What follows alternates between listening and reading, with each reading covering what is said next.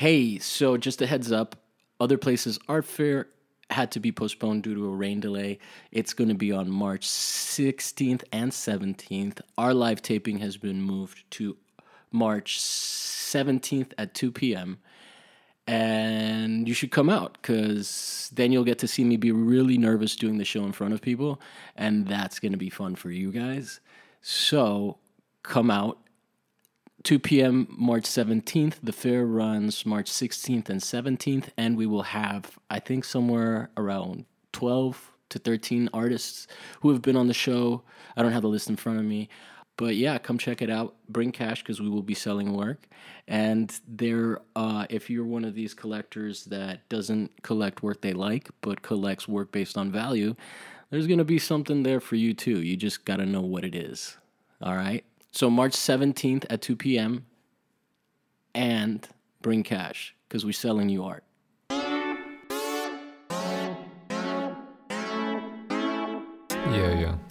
I would say I'm definitely most interested in the worthless areas. Yeah.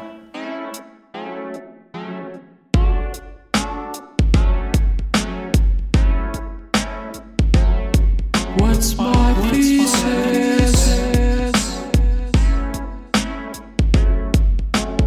my thesis?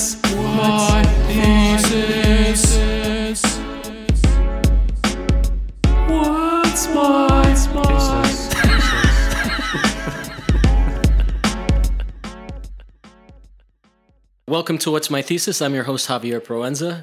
Every week, my guests and I share the answers we found to the questions we have. Join us as we explore and expand our worldview through research and ask, what's my thesis? And today, I have a guest who I had to retrain to, like, I do a lot of, like, reading people's names. Yeah. And for a while, I thought it was Snarl, but it's Sarnel. Nina. Snarl, that's true. But sorry, Sarnel, yeah. I think, is better. Yeah. So Nina closer. Snarl is my guest. A little bit. Yes. Did I say it right? Yeah, Sarnelli, okay. Sarnelli, okay. Is official, but honestly, I don't even correct people because it's really spelled Sarnel. Anyway, so, I actually don't Sarnelli? Is it like, Italian? It would be Sarnelli, I guess. Yeah, but okay. Like, I can do that. Whatevs. Yeah. Whatevs? I actually really sincerely don't care. It has very little meaning to me. Yeah. Is that weird to say? No, I can... Names are arbitrary. Who cares? I can see that. I mean, I get it. Like, I feel like if you're... Depending on your ethnicity and how frustrating it is that people, like, are screwing it up. Yeah, like, I feel like as an Italian, I don't feel particularly, like no one understands my culture or something. Yeah, so I don't have that sort of sensitivity. Do you speak Italian? Pochino. Poco. Di dove sei? Pisa e Ancona e... Che bello. La Toscana è bellissima. Sì. So, how did you learn it? In college. Oh, but okay. Not from family? Not very long, like for like 2 years. And I did go there for a bit. I for a point, I was like, okay. But like, it's been 10 years or something. Is that why you and Falcone are homies? Sure, yeah. I feel we definitely Italian families over our families for sure. Yeah. She gets it. True. Yeah. Cool. That's Jackie Falcone from Bed and Breakfast LA. That's right. Although she says Falcone, which always confuses me. Yeah, I know. Yeah, but would have. So I guess it's time to tell me what your topic is. Oh boy, is it already? Yeah. Okay, I'm so excited. Yeah, well, this is something. It's kind of interesting because it's something I've been thinking about for a long time. I mean, back till grad school, really, which I finished in 2012. But I think now I have a little bit different perspective on it than I did now or then. So I'm kind of excited to... it was nice for me to like rehash. It actually, some of these things, I actually went into my thesis. Nice! Maybe it was the word thesis, but I was just like... That's perfect. I was just like, I actually want this quote. I know it's in there. I'm just going to go in there. That's amazing. I'm so glad you didn't have to do too much new work. Though. Yeah, exactly, right? But no, it's actually... I feel like in a way it's me now...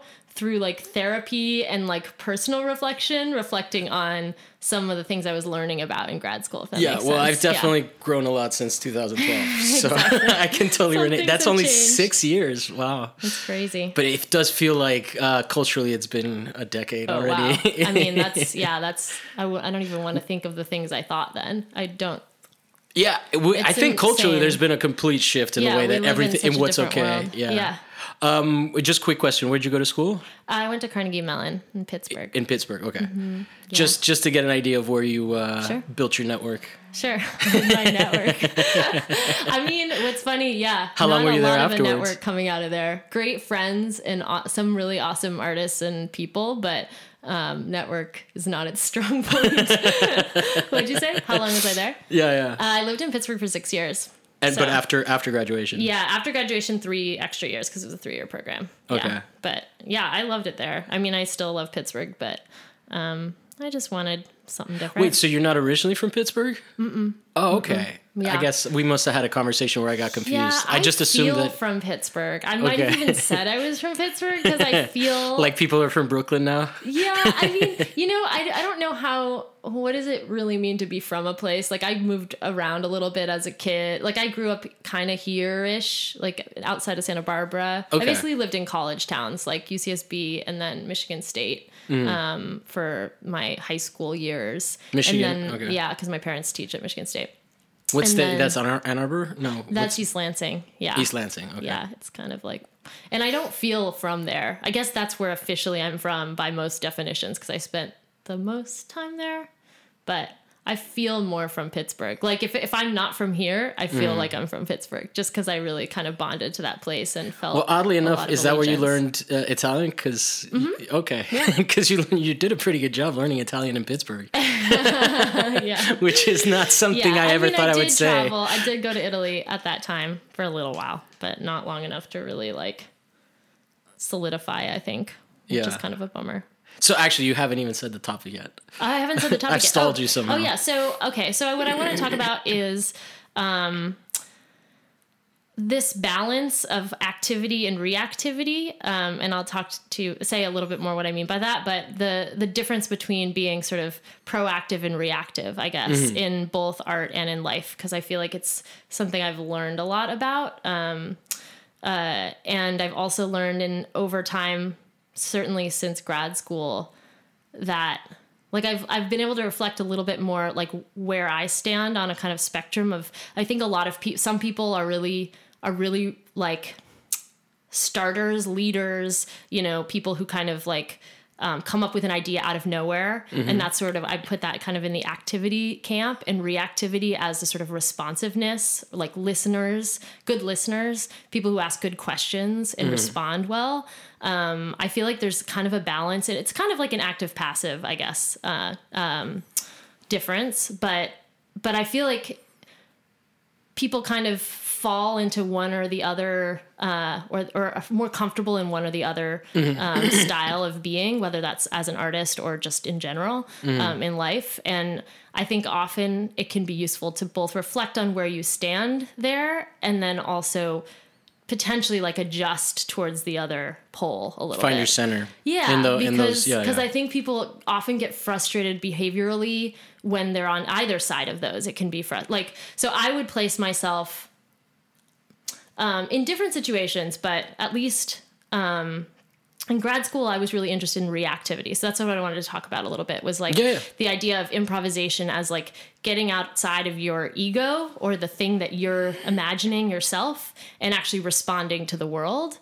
Because that was like a big epiphany to me. But this not necessarily improvisation in terms of performance, or is that specifically? It came out of performance research, and it came out of like some theory. That's why I looked at my thesis. Yeah. Because it came out of some of the reading I was doing about movement improvisation. But became kind of a bit of a life, like a real mantra for me at the time. So let's start with that maybe. Okay. Yeah. Cause I'm still not like 100% clear on what you're talking about, but yeah. No, no worries. Okay. So essentially I started in grad school, I started researching movement improvisation, starting with a couple different theoretical backgrounds. One was Anne Bogart and Tina Landau. They have this book and theory called Viewpoints. Essentially, Viewpoints is a technique for analyzing and generating movement improvisationally and usually with other people. So it kind of expands outwards. And I think there's a lot of overlap with Sorry. That's all right. I just spaced out for a second. What was I saying? Oh, there's a lot of overlap with Pauline Oliveros. You probably know, maybe? Okay. No, don't. Oh, awesome. I'm not that well versed in like performance art yet. So Pauline Oliveros comes from like sound art world more so, and even like a little bit of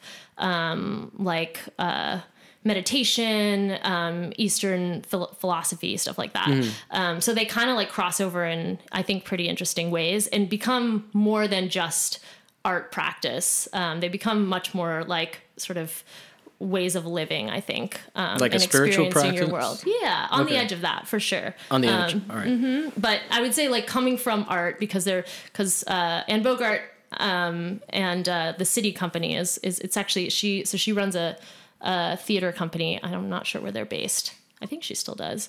But called City, SITI.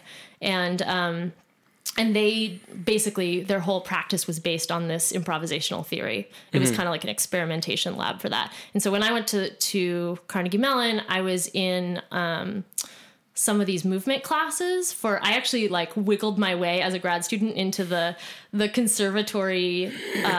They have like a dance department and like a theater department. And they have a really, really awesome conservatory for theater and dance.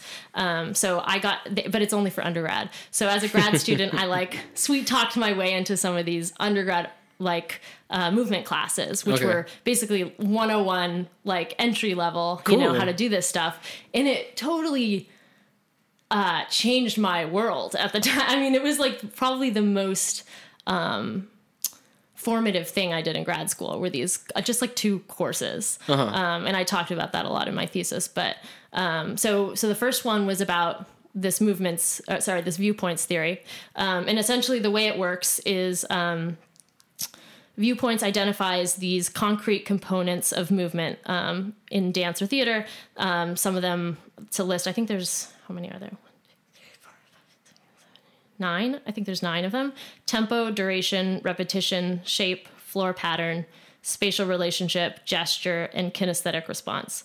So these are the breakdowns of possible, like these are the variables of movement. Yeah, exactly. Okay. Analyzing. It's easy to think of it as analyzing movement because you like look at movement, piece of dance and you're like, okay, well that the tempo is really fast or really erratic or it's really continuous, so it's easy sort of vocabulary in that sense. Totally. I've never thought of that, but I mean, we have the same thing for art, right? Sure. So it's super easy to translate. Formal. Yeah, exactly. It's a formal way of describing something visual. Totally. That it has to do with movement and performance instead of visual art, right? Okay. Exactly. But what's interesting about what they do is they take those components and they start organizing them as restrictions for improvisation. So I don't know how much you know about improvisation theory, but I think it's pretty well accepted by what's that? Are you going to say yes and? Well, okay, that's one Not bit. That basic. What's funny is I did look a little bit to spoken improv, which is like the thing most people think of when you say improvisation. Yeah, that's what I was asking, but I didn't get the sense that that's where we were. Yeah. Well, there's overlaps with that too, because I'm sure. This guy, Keith Johnstone, who I read a lot, actually,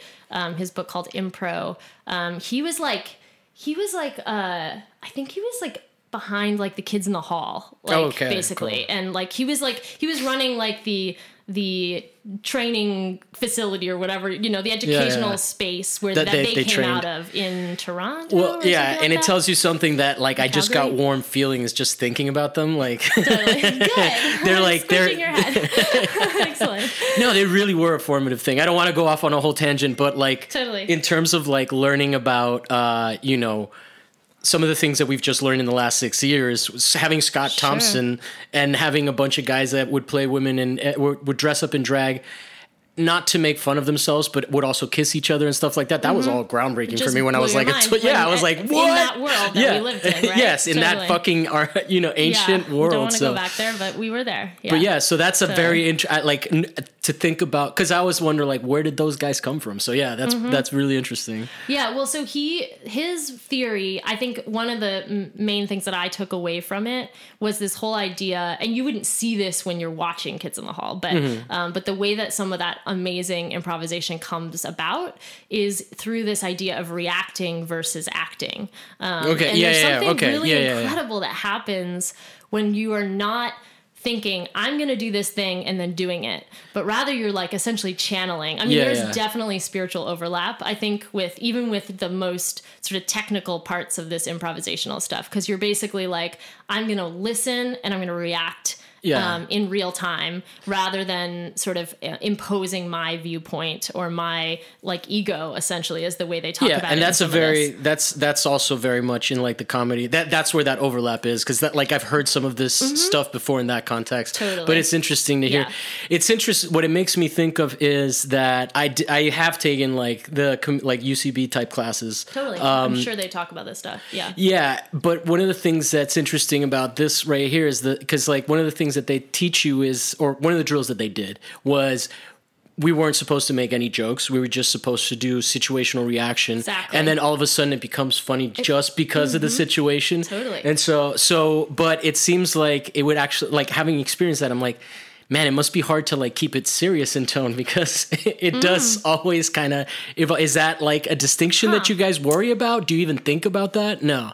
It's okay if there's humor involved in it. Totally. Great. Okay. Yeah, it's great. I mean, I think it's not dour and serious. No, absolutely not. And I mean there's humor in all my work. I get that sense. I place a lot of value on humor in itself. So if that generates humor, fucking great. Yeah.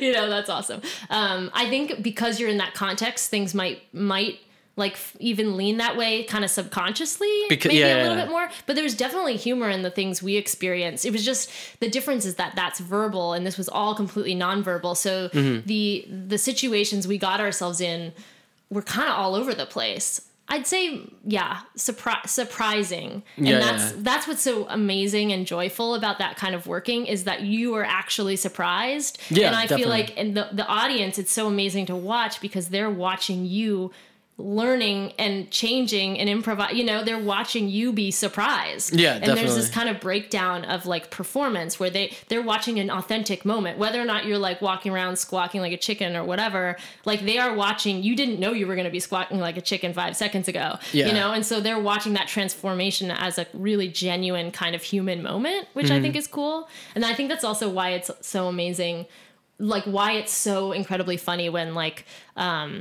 people break facade, like Saturday Night Live, when people start laughing, right? Like, it's because suddenly you have this incredible rush of like, I am a human with this actor, this far, far away actor, and we have this connection right now. We both found this hilarious at the moment, and he couldn't keep it going. Exactly. Yeah, those are my favorite moments of Chris Farley. When there's I think it's the van down by the river where he's just getting into David Spade's face and and David Spade just can't hold it together. That's awesome. Like, I like that the references are so universal and specific of a time that, I mean, not all of your references are, obviously there's some scholars that you're talking about, but the way that you're relating it to me is interesting, because it does take me back to this, like, those Saturday Night Live moments and the Kids in the Hall. Like, it's a good translation for those things. Sure. 'Cause sometimes it can be like very academic. So I appreciate you dumbing it down for me. And what's amazing about this stuff is it's so not academic when you actually are doing it. Yeah. I mean, me reading like a quote off of my computer, obviously. It sounds exactly. But if you were in this class, there is nothing academic about it. It's more like clowning, Yeah. And it's because it's entirely nonverbal. Once you get past the bit of theory that outlines the class. So let me tell you a little bit how it works. Basically. Yeah, go ahead. So every class, we would be given a new viewpoint to attend to. What I was going to say, sorry, rewind real quick, is that I think one of the kind of universal structures, tenets of good improvisation is structure or limitation, right? Restricting all the possibilities so that you can make decisions and you don't have every possible decision out there. So I think that makes it less scary, especially for people who are just starting. So we do the first exercise you usually do in these, and I've actually taught some of these workshops too, this viewpoints theory as a workshop for non-movers, for just like art students or whatever, people who don't have any background. And the first thing we always do is an exercise where you're just moving around the room and you're deciding whether to sit lay down, or stand. That's it. You have three options, you know? And because you restrict the vocabulary so much, people are like, okay, well, I can do that. You know, I'm not scared anymore, right? And then the objective then becomes to focus on the way you're making those decisions. And so instead of me thinking like, I'm going to go to the corner and sit because that's going to be so cool. Because first of all, we don't even have criteria for what's good and bad, right? In these kind of situations, which I think is one of the things you probably heard in but improv there's still some people that are doing it and going like, am I doing this right? Am I doing this right? Exactly. But that's the idea. I would fall more into that category. It's funny how your confidence made you think a different outcome. Well, no, I think, I mean, it's not just confidence, it's training, like, but this is kind of like the way to step it down and simplify it to make it accessible for anyone. Essentially, you know, so there are no right decisions. Obviously, there's no better, there's no brilliant decisions, which I think is a problem. That's kind of what I'm thinking more so is like often in improv situations, you have a person who's like, this is going to be such a good idea. I'm going to do it now, you know? And all the theory that I'm talking about here, at least in this part of the discussion, is about never imposing your own will, only responding, essentially. Okay. And that was really hard for me, actually, in these classes. So it's always a chain reaction. It's always a reaction after reaction. Mm-hmm. So nobody's contributing. Nobody's leading. Okay. That's the idea. That's the word. Okay. And there's another exercise you do that's really fun, where you all stand in a line and the idea is we all have to jump one jump together. Uh-huh. And nobody gets to lead, which is an incredible, like, I just think it's the perfect kind of, just makes me think of football with flags. Totally. It's like I feel like it's the perfect expression of this theory though, because you're sort of like, well, that's not going to work. Somebody has to lead, you know, that's not possible, but it is. And it's almost like this kind of belief in like spontaneous generation or something, you know? So does it happen at a very small scale? Like people make gestures anticipating each other and then they lead each other. Or they think they saw something, so they start and something like that happens, but it's all so minute. And what it does is really tune in. You're like, I mean, you're all in a line, so you're looking to the side, right? And it really tunes in your listening capacity, right? Yeah, so that's the main thing. So so these are the kind of like tenets of this sort of philosophy. One is always responding and never, so reactivity over activity, essentially, back to my original theme. The other is having this restriction on the number of choices you could make, which really generates way better improv especially from beginners. So the way that Viewpoints works is you sort of slowly add viewpoints. So the first day you'll work on tempo and all you can do is move around the room and think about like choices in tempo and respond to people. So there would be changes of speed mostly. Yeah, essentially. Yeah. And like other things will happen. And responding to other people's movement and the speed that they're moving at. Exactly. Kind of thing. So you're only keeping two things in your head. Basically, one is listening, watching, responding. And the other is the viewpoint that you're thinking about that day, you know? And then over time, the idea is basically as you become more and more skilled, you're able to balance more choices essentially without recluding, well, that's not the right word, but without sort of coming back into yourself. And this is something actually I remember from Keith Johnstone too, the Kids in the Hall guy, about how the idea is to get out of your own way, essentially, to get out of your own head and let yourself just respond and be a spontaneous being, essentially. And that belief in that, even though, or trust in that, generates these incredible situations that you never thought were possible. So that was kind of my experience. I think from what I'm hearing, there's a lot of parallels, obviously, to other practices, and but it seems like the challenge there is the commitment.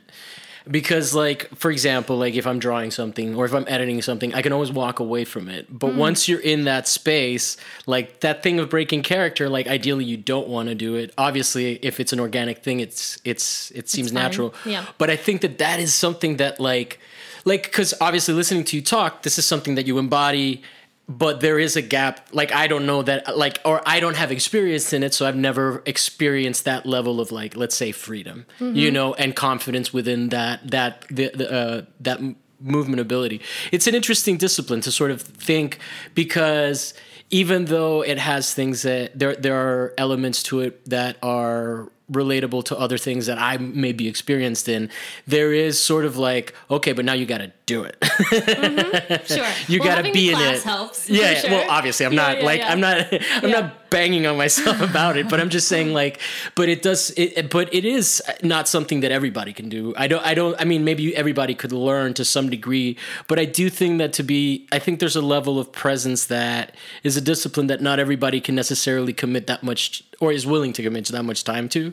Right. Sure. It seems like there's a lot of meditative. Not everybody wants to do it is how I would phrase it. I think that everybody, and maybe not everybody can produce improvisation that's really exciting for other people to watch. I don't know. Yeah. But I do think that everybody can listen. And that's kind of how I feel a little bit about drawing. Like exactly what you said, but just drawing instead of, everybody. For myself or for other people. Yeah. I think if you wanted to, you could learn how to draw. Right. Yeah. I think that it's a bit of a misnomer, but then at the same time, like there's things that I can't do, like math, I can do math.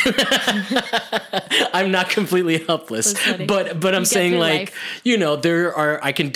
It helps to have a pen and paper, when I'm doing like long division and stuff like that. But there are people that can just like look at the check and be like, all right, you owe this much, this much, this much. Right. I don't know if they're fronting. My mother is essentially a mathematician. She says that's not math, it's arithmetic. Just to make you feel better. No, math is logic, and if you have good logic skills, arithmetic is essentially memorization. So fuck that shit. Oh, okay. I like that. I'm just giving you that as like a gift so that you can say, I can do math, I just can't do arithmetic. I can sleep so well tonight that I might as well just go to sleep now. Yeah. That means that ditzy, forgetful people like me can still do math, essentially. But, yeah, I just need a pen and paper. That's it. Yeah. There you go. Cool. Yeah. Well, okay. So where are we? Let's see. So reactive being a chain of reactions is basically... And... let me see.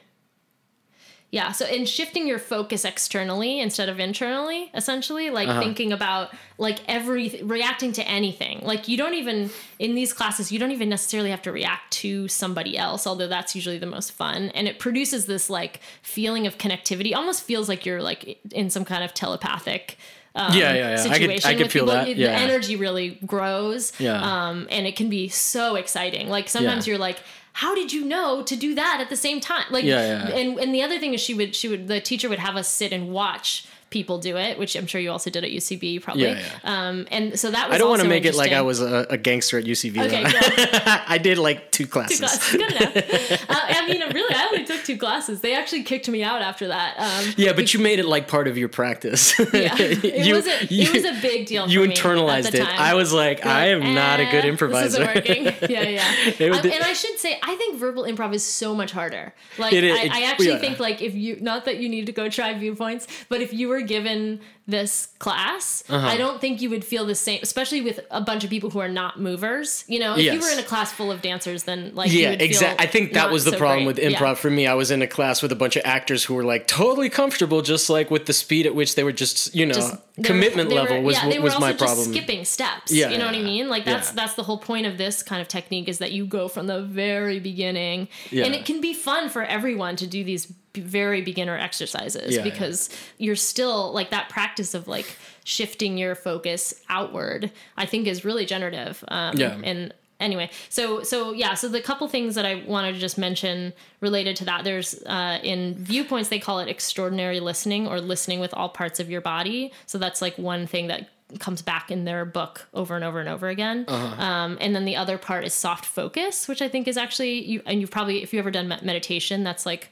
usually a part of it, soft focus, right? Where essentially you like kind of like relax your eyes so that you're not really looking at anything in particular, but you're looking at like all things is the idea, right? That you can widen your peripheral vision by softening your focused vision. If that makes sense. So both of those things are kind of how you're supposed to move through the space and how you're supposed to produce that kind of reactivity that works. So one thing I think was also pretty interesting about, I think they mentioned this in the Viewpoints book. Yeah. But the difference between that they actually map that sort of seeing onto like a predator and prey relationship, which I think also has to do with activity and reactivity, right? Because predators have very sharp, focused, small frames of vision, right? Yeah. I think that's widely known, at least with birds, right? Predator birds, their eyes are on the front. Prey birds, their eyes are on the sides, so they can see a lot. They have no depth perception, and they can't focus in that sort of zeroing way. Yeah. I think this podcast needs hand gestures. I just realized they're probably important to the way I talk. You could animate like a little avatar, please. Well, I was thinking if I could use like that iPhone thing, the Animojis. There you go, Animoji, perfect. Very Italian of you, though. Yeah, absolutely. Yeah, full circle. Loud and with hand gestures. Well, I have actually been not focusing on you, so I've been taking in the whole thing. Perfect. So I can tell that the audience will not be lost because you weren't watching anyway. The hand gestures weren't like the linchpin in my understanding of what you were saying. Good. So this idea is essentially like cultivating an ongoing awareness of others in time and space. That's like a kind of the philosophical side of this. And thinking about that, I think thinking about predator and prey is interesting. I think it helped me to understand where I sit on this kind of, and we're all different at different moments. It's not like I'm always on one side or the other side of this sort of spectrum. I'm drawing a spectrum with my hands right now between activity and reactivity. Just imagine a timeline, guys. But I also think it's important, and this is something I think I've only more recently through therapy. We're very pro-therapy here. Okay, great. Yeah. Started to really try to get comfortable with is that neither thing has a kind of ethical not putting a value judgment on it. Yes, exactly. It's not better to be one or the other. However, in different situations, I think like behaviorally, you know, people might be asking you to be more the other way. Well, like, for example, in this situation, it's probably better if I'm reactive as opposed to just you know what? I can tell you about your own topic. Yeah, exactly. Yeah. Totally. Yeah. So thinking that's a great way to say it because it's really without like judgment. Maybe it might be hard to even see, but I feel like when I first discovered about myself that I have more of a propensity for the active than the reactive, that felt like really bad. I was waiting for you to put myself to place yourself because I had a feeling that that's what it was. Yeah. So this really felt, especially in grad school, like a bit of a value judgment to me. Like I need to be more reactive in learning in these classes. And it was so exciting. I was getting all this positive reinforcement from trying the other way, you know? Yeah. So I think in a lot of ways, I learning to both like kind of like forgive myself for being more like attuned to one way of being. And then also to allow myself to grow in the other way, see the other options and try it out, you know, has been really useful. And I think it's also easy. Like once you categorize yourself as one thing, it's really easy to just pick that thing apart and like forget that you're like everything, you know? Yeah, totally. So I was going to give a couple examples,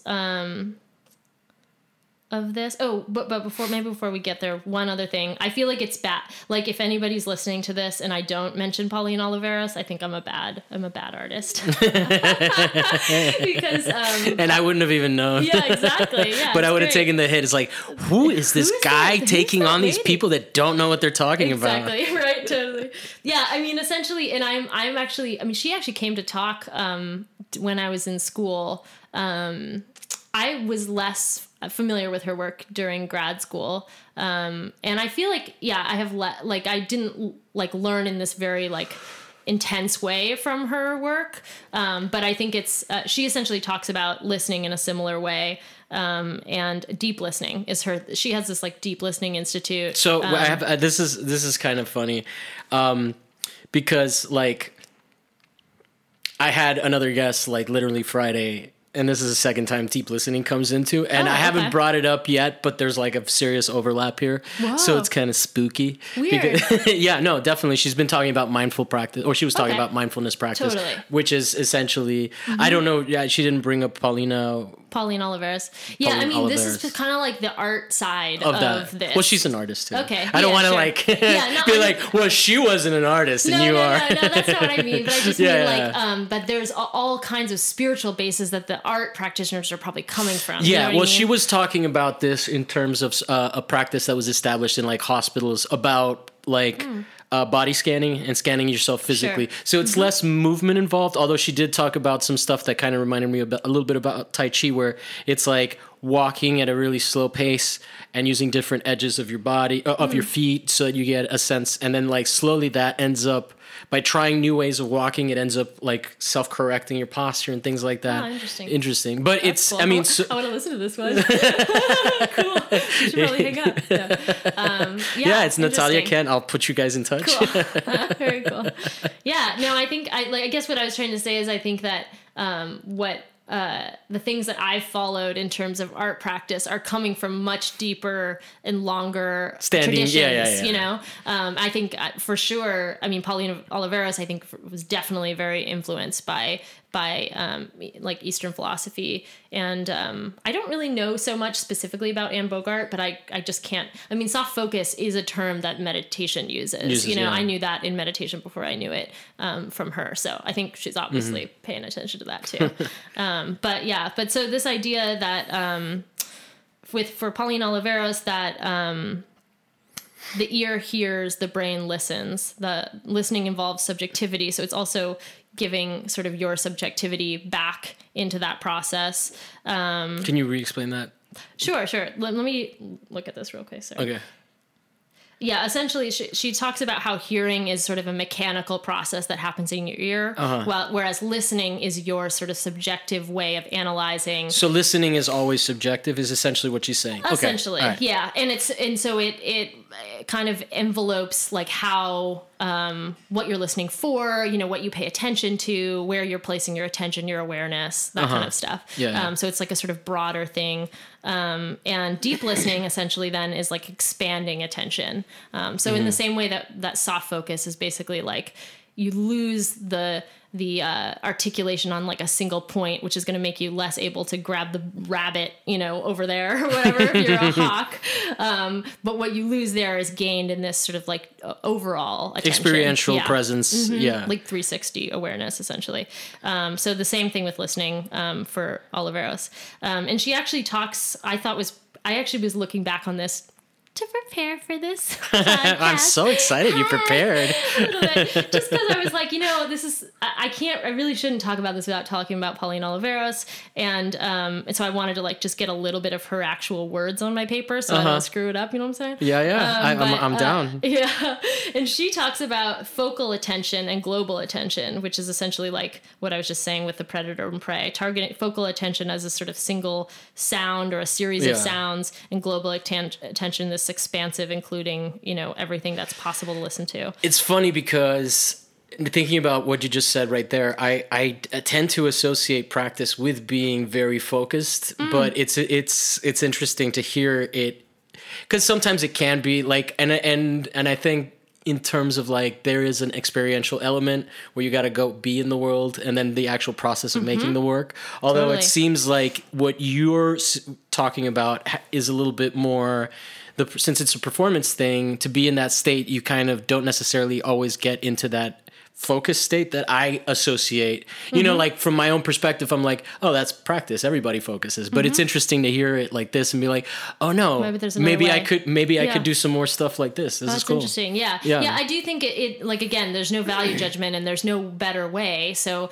on the one hand, yeah, they might take place at different moments in the process. Like you're saying, like I'm going out and taking walks and I'm sitting and watching and I'm observing, and then I go home and I draw and I like sort of work through the things that I saw or something like that, you know? Yeah. And it sounds like there's part of that in your process of like that focus, studio practice part, but it seems like for example, since I'm not performing, the piece is done.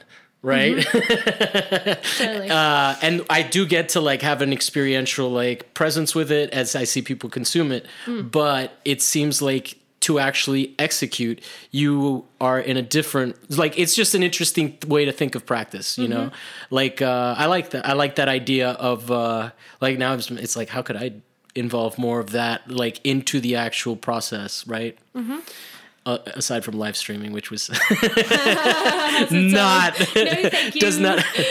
have the weight of what you do. No, it's interesting. I mean, and it's like, I'm not even doing this exactly. Like, I was really affected by these workshops. And then I think the one thing we haven't quite talked about yet, I think also, is the difference between a solo practice and a collaborative practice, which I think is a big part of this too. Yeah. And so when I was in grad school, I essentially had, I think, partially coming out of these movement classes and just observing that I really like the energy of working with other people. Like, so on the one hand, I had identified, like, maybe I'm too active sometimes. Like, maybe I'm just like, I stomp on things without even realizing it, you know, like, maybe I like thrust my idea in there and then I don't even pay attention to what else could have come out, you know?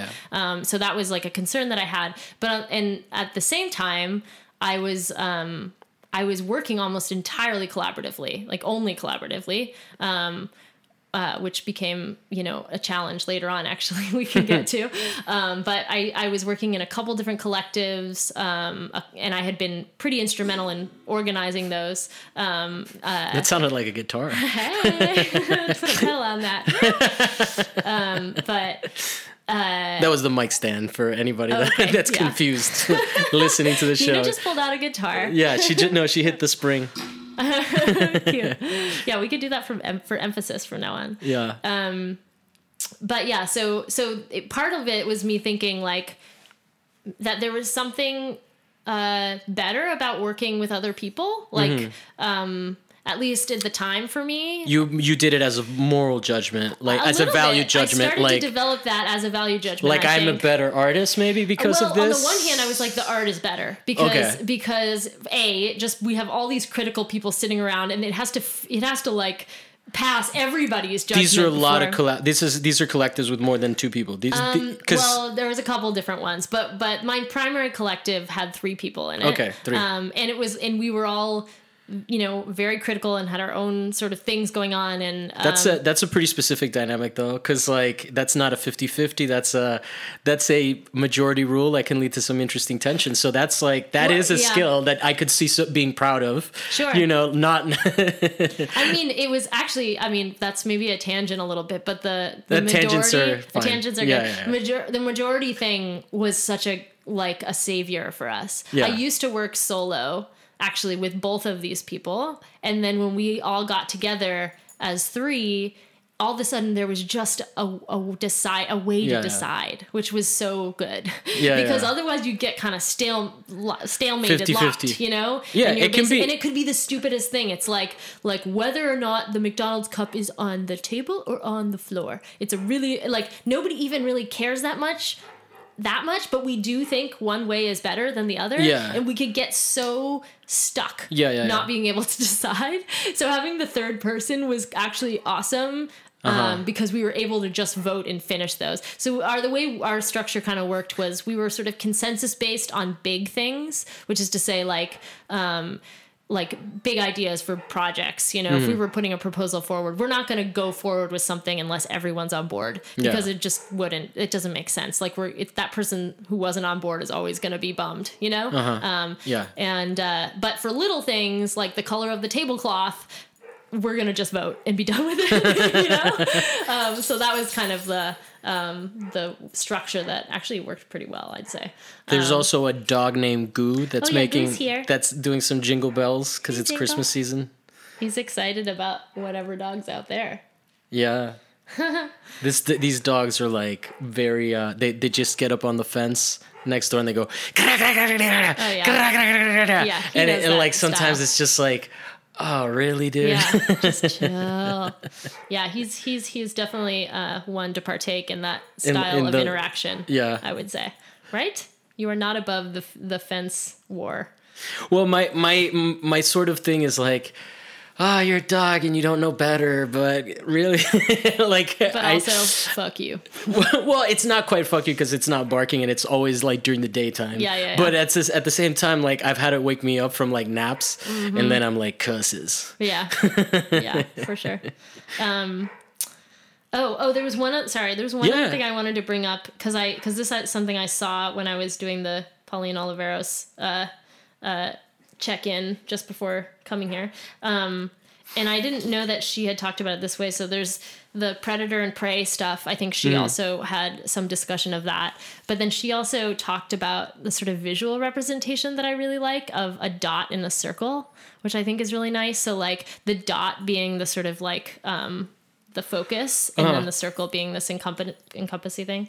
Anyway, I just thought that graphically that was like a kind of and it's visually, it's kind of like what you're doing with your eyeball, like conceptually, I guess not actually physically, but you're like putting your focus on like, and that's such a, do it right now at home. Like that's such a weird thing to try to like focus on the outer edges of your visual plane. It's like, it's kind of like meditate. It's like trying to clear your mind. It's one of those things where you can sort of do it, but it's like really hard to maintain. Not quite there. Yeah. No, I think that's why it is very much a part of a meditation practice because it's essentially, the same style as clear your mind, but it gives you this really physical, form, go lay down. So that's kind of like the theoretical background. And then I wanted to talk about a couple ways that this has like interacted my life, some of which have already come up. Yeah. The idea of, whether or not to work collaboratively or solo. I think what happened to me in grad school is I started to become, so on the one hand, I felt like I was chastising myself for being too, predator, but on the other hand, I think I was developing a bit of a weakness in the sense of like relying on reactivity within the collective. Yeah. Because I definitely get, I don't know if you have, I think everyone's probably felt this, but like that sort of psyched out feeling of like, I don't have an idea, yeah. I don't have anywhere to start. And like, there's nothing scarier to me than like, you mean my state of being. Yeah, exactly. I have no idea. Even when I have an idea, I'm like, this is not a good idea. What is this? Why am I even doing this? Yeah, totally. Well, that's a whole other thing, but that we all definitely. I can't believe I've spent so much time on this and I still don't have an answer. Yeah. Yeah. Classic. But so I think I got really scared in that time. I mean, I worked primarily in collective for 7 years, almost 6 years. And this was here coming in LA? Out of grad school. Yeah. And, I was working collaboratively in grad school, and then I left grad school and worked for another like 6 years, mostly putting all my attention into that. And I think I had developed a kind of like, I started to doubt my own ability to be active in a sense, like, because I think I am. You swung the pendulum. I totally swung the other way in this one way. Yeah, and I'll talk about some other ways that I was still totally predator and like fucked shit up that way. I'm sorry. I have such a potty mouth. Is it okay? I am surprised I haven't cursed yet. Okay, good. You don't like need to cut it out or anything. No. Okay. No. Great. Oh, there's been, there are things that have needed to be cut out of the show. I'll put it to you that way. Okay. Bad words are not it. Okay, cool. Good to know. Not that people are coming here and dropping N-bombs or anything, but there have definitely been things where people are like, I don't know if I stand behind that statement. I'd like maybe cut it out. Yeah, totally. Okay, gotcha. Which we work with because... Cool. Yeah, I have a tendency to just place them where they don't need to be, though. It's like I didn't even need that. But you've only dropped one that I've noticed. No, I'm up to like 3 or 4, I think. Oh, okay. You just didn't notice, which is cool. I got a potty brain. You got a potty mouth. I can't filter what's happening. Awesome. Yeah. Okay. So what was I saying? So I do like to see this like self-evaluation that happens though, because I assume as a performer. But maybe performing verbally isn't that much like what your comfort zone, you seem very comfortable talking, but it's not. It's funny to see you analyzing yourself and being like, having counted how many bad words you said, like the self-awareness. Yeah, for sure. I'm just thinking of my mom in the room. You didn't need to say it there. Like it wasn't necessary right there. You're right, Mom. My grandmother has this great Spanish way of cutting you down, which is to say that something is ordinary. So like when you curse, it's like, ay, que ordinario, which is like, oh, you're being so common. Oh, I see. Like pedestrian, yeah. Like low. But yeah. It's like, and it's been one of those things that like I've never heard anyone else say, but it's like her go-to. That's cool. I like it. Yeah, it's good. Wow. It like cuts right to you. Yeah. You're like, no. I was always told I was extraordinary. Yeah. Okay. So I'm trying to remember. Go. He keeps pressing buttons on my. he just engaged. He's trying to Siri. Help. Will you not do that, please? So cute. Yes. So okay. So yeah. So I realized that I had kind of become a little bit reliant on the reactive structure. And I still really enjoy that. Like I think I wrote a lot of my thesis about in grad school about how I preferred to work in groups because I like the sort of spontaneity. And I was really using the sort of theory of viewpoints in a lot of this stuff. Like I like to take something and roll with it. And I like the way the energy like builds when everybody's on board. And it feels like so much more exciting. Why are you laughing? I'm glad that you caught it because I'm just thinking of all the memes about like class group projects and how there's always the lazy asshole. And totally. Like, well you're special. Selecting your people. Exactly. Obviously. That's the big difference here. And it came through a lot of careful selection. Yeah. You know? I mean, we were in a lot of ways very, very good at working together. I would have been kicked out of your group if this was high school. Who invited that guy? I remember one of those projects, somebody like we had a questionnaire and everything was like, because it would be cool, and just had me laughing the whole time, but I was like, all right, dude. Wow. That's really funny. Yeah. So I guess I felt, but there was this moment where I just, like, I never had a studio. This also became a bit of a, do you have one now? I don't, but I'm okay with it. Mm-hmm. Let me say, because, I think the idea of having a studio is a bit like it was the potential to have this like blank page problem of like, what if I go in there and I don't know what to do? You know? I didn't really have a studio, more so because we were working collectively. One of us lived in Pittsburgh while two of us lived here. So it was, our practice was always like on the phone, essentially. It's like, we could do some things studio wise, like in a space together here. But then we'd have to like videotape them and send them to Pittsburgh. So, you know, like, so it was, how much of your practice based. Is object based, or is it mostly video? Well, at the time it was less object based, okay. I would say. And we had a lot of discussions about this. It was like, well, how can we make objects if we're not in the same space? Well, maybe one person makes something, sends it over, and then the next person does something, you know, like an exquisite corpse or something. I mean, there are structures that could work. Yeah. But that was a challenge for us because I think we wanted to make more objects and weren't sure how to collaborate that way. But anyway, yeah, so just I guess it's been like a year or so that we've all decided to kind of focus on our solo projects, and our collective still exists, but we're not actively making a lot of stuff. It's like Wu-Tang after 36 Chambers. There you go. Thank you.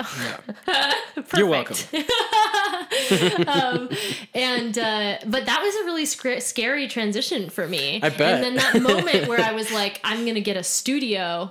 I wanted to try it, but I was really scared about like, what would I do when I go in there, and what if I don't have something to do? Yeah, which is so silly to say out loud, but it really was a hang up for me. No, I mean, I found it amusing in the way that the artist brain works, and like we fucking hold ourselves back, or because the anxiety. And so for me, what it is tackling with, well, this is what artists do, but I don't know if I'm like other artists. So that's like a challenge that you have to confront. Sure. And it may make you feel a little bit like, well, I'm not doing what everybody else that I know is doing. So like, does that really, you know, like it's a valid place to question yourself, because I guess essentially what you're doing is you're coming to terms with how your practice is different than other people's. Sure. Yeah. You know, like, and so it totally makes sense. Yeah. But it is one of those like little things that we do to ourselves that's like not crazy. It's fucking crazy. It reminds me of what you were saying about like just giving a value judgment to being you know, active, where like a lot of people would be so jealous of that, right? You know, totally. Mm-hmm. But it seems like it comes from a somewhat healthy place, because you want to be more complete rather than like. Or maybe now. Maybe at the time it was maybe a little bit more destructive. That's the difference. Yeah, now and then. You're so vulnerable in this. I really appreciate it. You're like... I'm not always as forgiving of myself. And that has been hard. It's also because some of these things have come through conflict, you know? And you're being told you're not right. Like, you shouldn't be that way, you know? Even worse than that, you're being told, like... that you're deeply that way. Yeah, you know what I mean? Like, it's not like, oh, you did this one time. This is like a pattern that you're not able to escape. And that's a really scary thought, right? In a sense, especially if you were ascribing some sort of, like, I guess in outside of art as just a sort of life topic, it really felt in some of these moments. And this came from a few different places in my life, and that's why I started to listen to them and really, I think, generated a little bit of an anxiety around the whole thing. But, sorry, I just totally lost my... Here I was being vulnerable and then lost my train of thought. How weird is that? No, thinking about in terms of being outside of your practice and then also feeling these value judgments about... I think... to speak to not that I can tell you what your point was, but the area that we were around, which I related to, was just this idea of a feeling like there's a right way to do something. Exactly. You know, and that pressure can come externally, and it also, like, one of the recurring things is that, like, you got your MFA in 2012. At this point, I think, unless you really want to teach, it's really expensive to get an MFA, right? Sure. Like, and so, but I think that, like, so for me, a similar challenge would have been in that process of deciding, like, well, everybody else has an MFA. This is how you validate you're an artist, right? But then I realized, like, this is how I validate myself as an artist to my parents. My artist friends really don't give a shit, you know? Like, you know, and so it's one of those things of like it's this pressure that we take on that by interpreting things that people say to us, not really understanding the reality that we embody, because I don't think that if you're not an artist, you can really understand the decisions that people make, right? Like, for example, another one which comes up a lot is, like, I can't work in advertising. I wouldn't even know how to begin to, because the sensitivity that I have is I'm sensitive to aesthetics, but not in the same way that someone that is interested, you know, like, there's a critical thinking, like, my being an artist is more related to the way that I think, which is, than it is to the fact that I draw pictures, right? Yeah, yeah. The pictures that I draw or whatever. I mean, I'm not even primarily a drawer, but, you know. Yeah, that seems to be your go-to example. Well, it's funny. It's just a pretty... primary art, like a sort of basic art. The reason it's my basic form of practice so that I engage, right? Like, you know, like the Julia Margaret Cameron approach to sort of showing up to the page daily, right. Doing, you know, something. But the actual and I don't devalue drawing as that's not what I do, right? Sure. But it definitely informs everything else. But, like, I would maybe say that if you look at my body of work, I'm more of an installation artist, right? Okay. But I think that drawing is a real, like, I mean, if we start talking about installation art and spatial dynamics and, you know, it's related, totally. But yeah, I think that people can maybe intuit, like, are more close to a pen and can understand, like, good penmanship and, like, things like that a little bit more. And I do think that drawing is very much about movement, whereas the, you know, like, about, and then, and there is a little bit of a reactive process, which is why I related specifically to what you're talking, right? Where, like, for example, you make a mark and then you react to that mark and then that you react to the next mark, right? So that's why I relate mostly to drawing, because it is one of those things that I think that, like, if you, like, you can, it's a technical ability. You can train, you, like, even just drawing plein air, right? And at drawing a still life or drawing a figure drawing, you can really train. And this was one of the things that blew my mind when I was in art school. You don't look at the mark that you're making on the page, when you're making the mark, you look at the object and you trace it with your eye, and then somehow it translates into your hand.